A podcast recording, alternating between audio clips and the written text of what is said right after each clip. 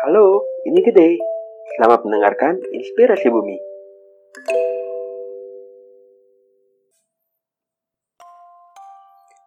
Kembali lagi di segmen kita Generasi Hijau. Kali ini kita akan ngobrolin soal bioteknologi, teknologi masa depan. Pendengar mungkin ngerasain juga ya perkembangan teknologi hari ini itu melampaui dari apa yang kita bisa bayangin 10 tahun atau 20 tahun ke belakang. Bayangin aja 20 tahun yang lalu mungkin kita tidak akan bisa membayangkan nih kalau misalkan kita bisa bercengkrama bertatap muka lewat ponsel kita atau kita bisa juga belajar masak atau belajar apa pun hanya dengan uh, melihat ke YouTube dan segala macam bahkan dari luar negeri gitu. Itu nggak akan kebayang nih buat kita nih. Yang yang mungkin hanya kita bisa lihat di film film-film science fiction saja pada waktu itu gitu. Tapi ternyata itu udah jadi lumrah sekarang. Setelah begitu banyak alat-alat baru dan teknologi yang tercipta mereka yang sehari-hari berkutat dengan kebaruan menyadari bahwa inovasi itu bukan hanya didapatkan dari sekedar menjalankan komputer atau mesin-mesin gitu Contohnya adalah bioteknologi. Bioteknologi adalah salah satu cabang ilmu pengetahuan yang memanfaatkan makhluk hidup atau produk dari makhluk hidup tersebut untuk menghasilkan produk atau jasa yang baru.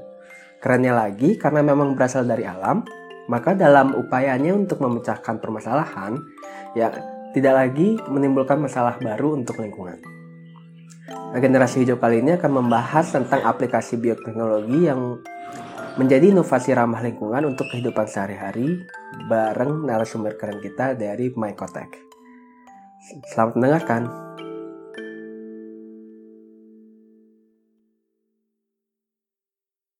Enam FM di Pro Bandung Ramadan bareng Pro 2 ya. Nah, kalau sekarang pasti ada. Halo?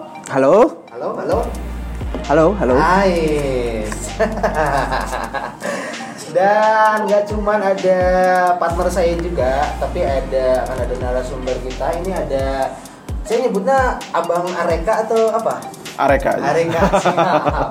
ini ada Kak Areka Bentangan, salah satu uh, ini adalah CEO founder Chief Technology Officer Mike Kotek ya. Betul. Oke ya. Ini yang bikin saya penasaran. Oke. Okay. Uh, Mike Kotek ini apa sebenarnya? Oke, okay. iya, perkenalkan nama saya Areka. Oh iya. Oke, okay. uh, eh, Mycotech, kalau saya bisa jelaskan, uh, itu merupakan kita merupakan startup bioteknologi hmm. yang di mana kita membuat material yang ramah lingkungan seperti itu yang terinspirasi dari makhluk hidup. Hmm. Oke. Okay. Tapi saat ini kita sedang fokus uh, teknologi yang kita gunakan adalah teknologi yang berasal dari jamur seperti itu. Oh. Jadi ada beberapa jenis produk yang kita hasilkan dari teknologi yang terinspirasi oleh jamur contohnya adalah jamur dari tempe misalnya, hmm. di mana itu asli Indonesia ya. Okay. Uh, eh, asli dari Indonesia, teknologinya yang kita lihat di mana kedelai kemudian ditutupi oleh jamur kedelai itu kan sebenarnya jamur ya. Yeah. Uh, namanya itu Rhizopus oligosporus nama spesies jamur uh, tempe tersebut. Hmm. Nah dia menutupi permukaan tempe sampai warnanya menjadi warna putih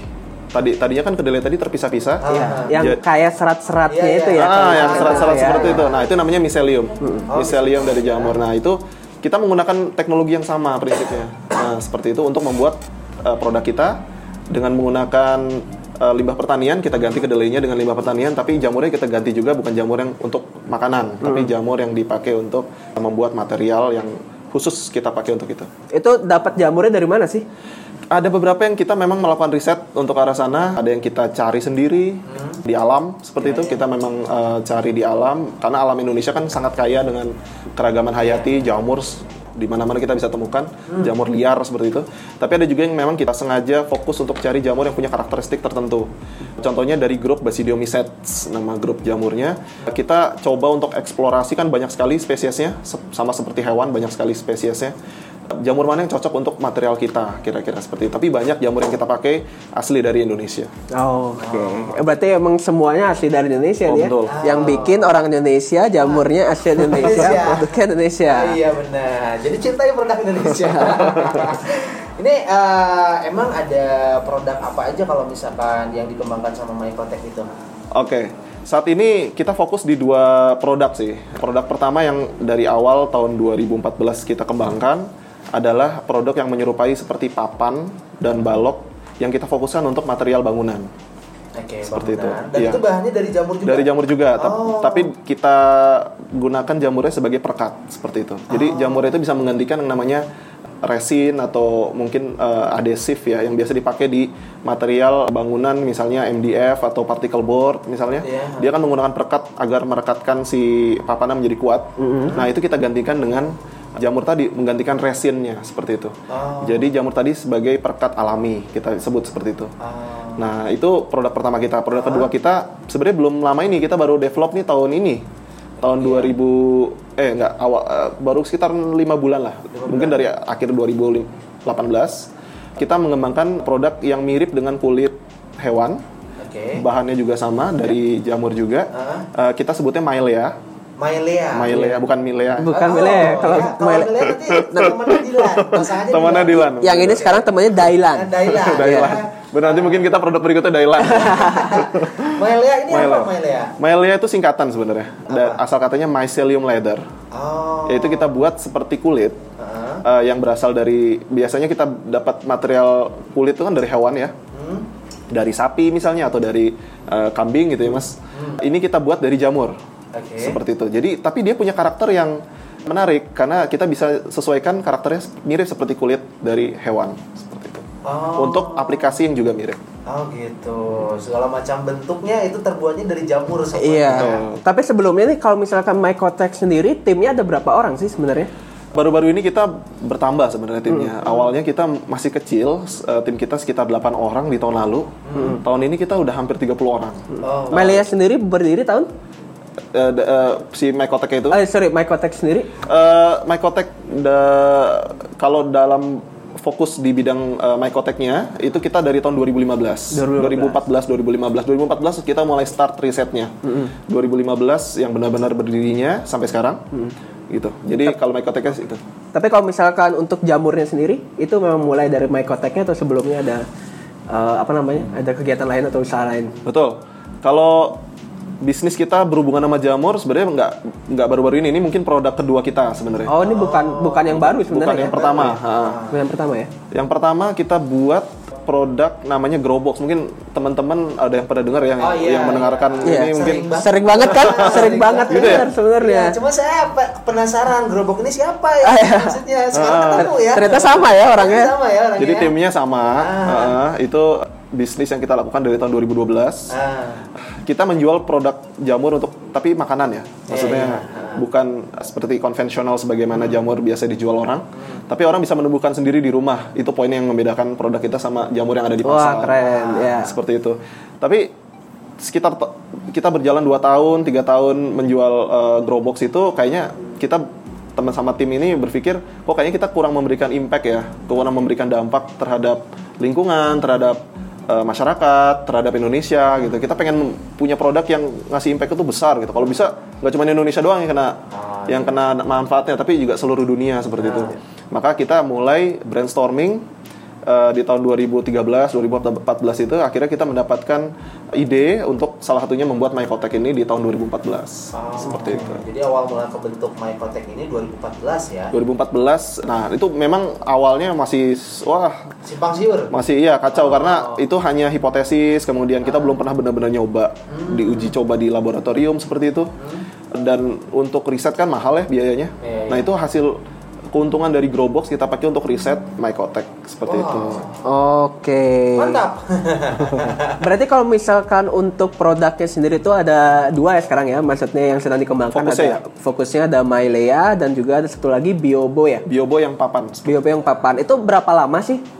Apa namanya dari riset terus sampai sekarang udah jadi produk, terus setelah itu untuk eh, masing-masing produknya berapa lama sih sebenarnya bikinnya atau produksinya? Oke.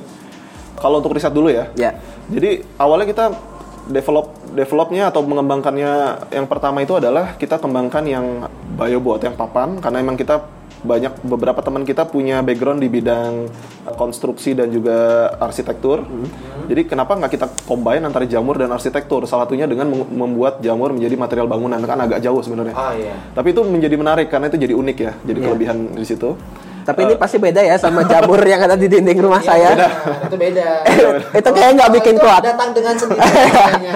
beda beda jadi jamur yang kita pakai memang jamur yang spesifik untuk itu Eh, yang pasti dia tidak beracun Iya. yang pasti dia juga kuat untuk membuat si struktur dari material tadi itu menjadi bisa dipakai untuk material bangunan Eh, gitu itu biasanya jenis jamurnya jenis jamur kayak gimana? jenis jamur yang kita pakai jenis jamur yang punya miselium yang tebal Oh. Oh, jadi dia syaratnya itu ada ba- banyak jamur yang tidak beracun yang bisa dipakai tapi yang tebal nggak banyak. Seperti itu yang, yang kuat seperti yang bisa kita manfaatkan untuk material bangunan dan uh, awet seperti itu. Nah itu risetnya itu memang ketika tahun 2014 sam- uh, si material yang untuk material bangunan tersebut kita baru berani benar-benar jual itu tahun 2017 sebenarnya. Jadi dari 2014 sampai 2017 sekitar tiga, tiga tahun risetnya dan sering kali gagal memang.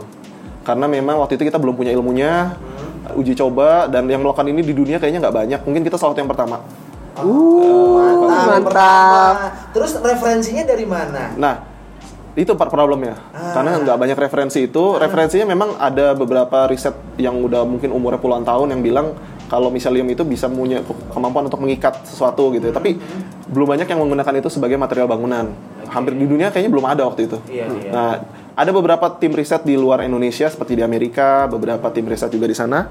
Tapi mereka fokusnya di hal lain, misalnya packaging, material bang- eh, material dari jamur tapi untuk packaging dan lain sebagainya, tapi nggak fokus untuk material bangunan.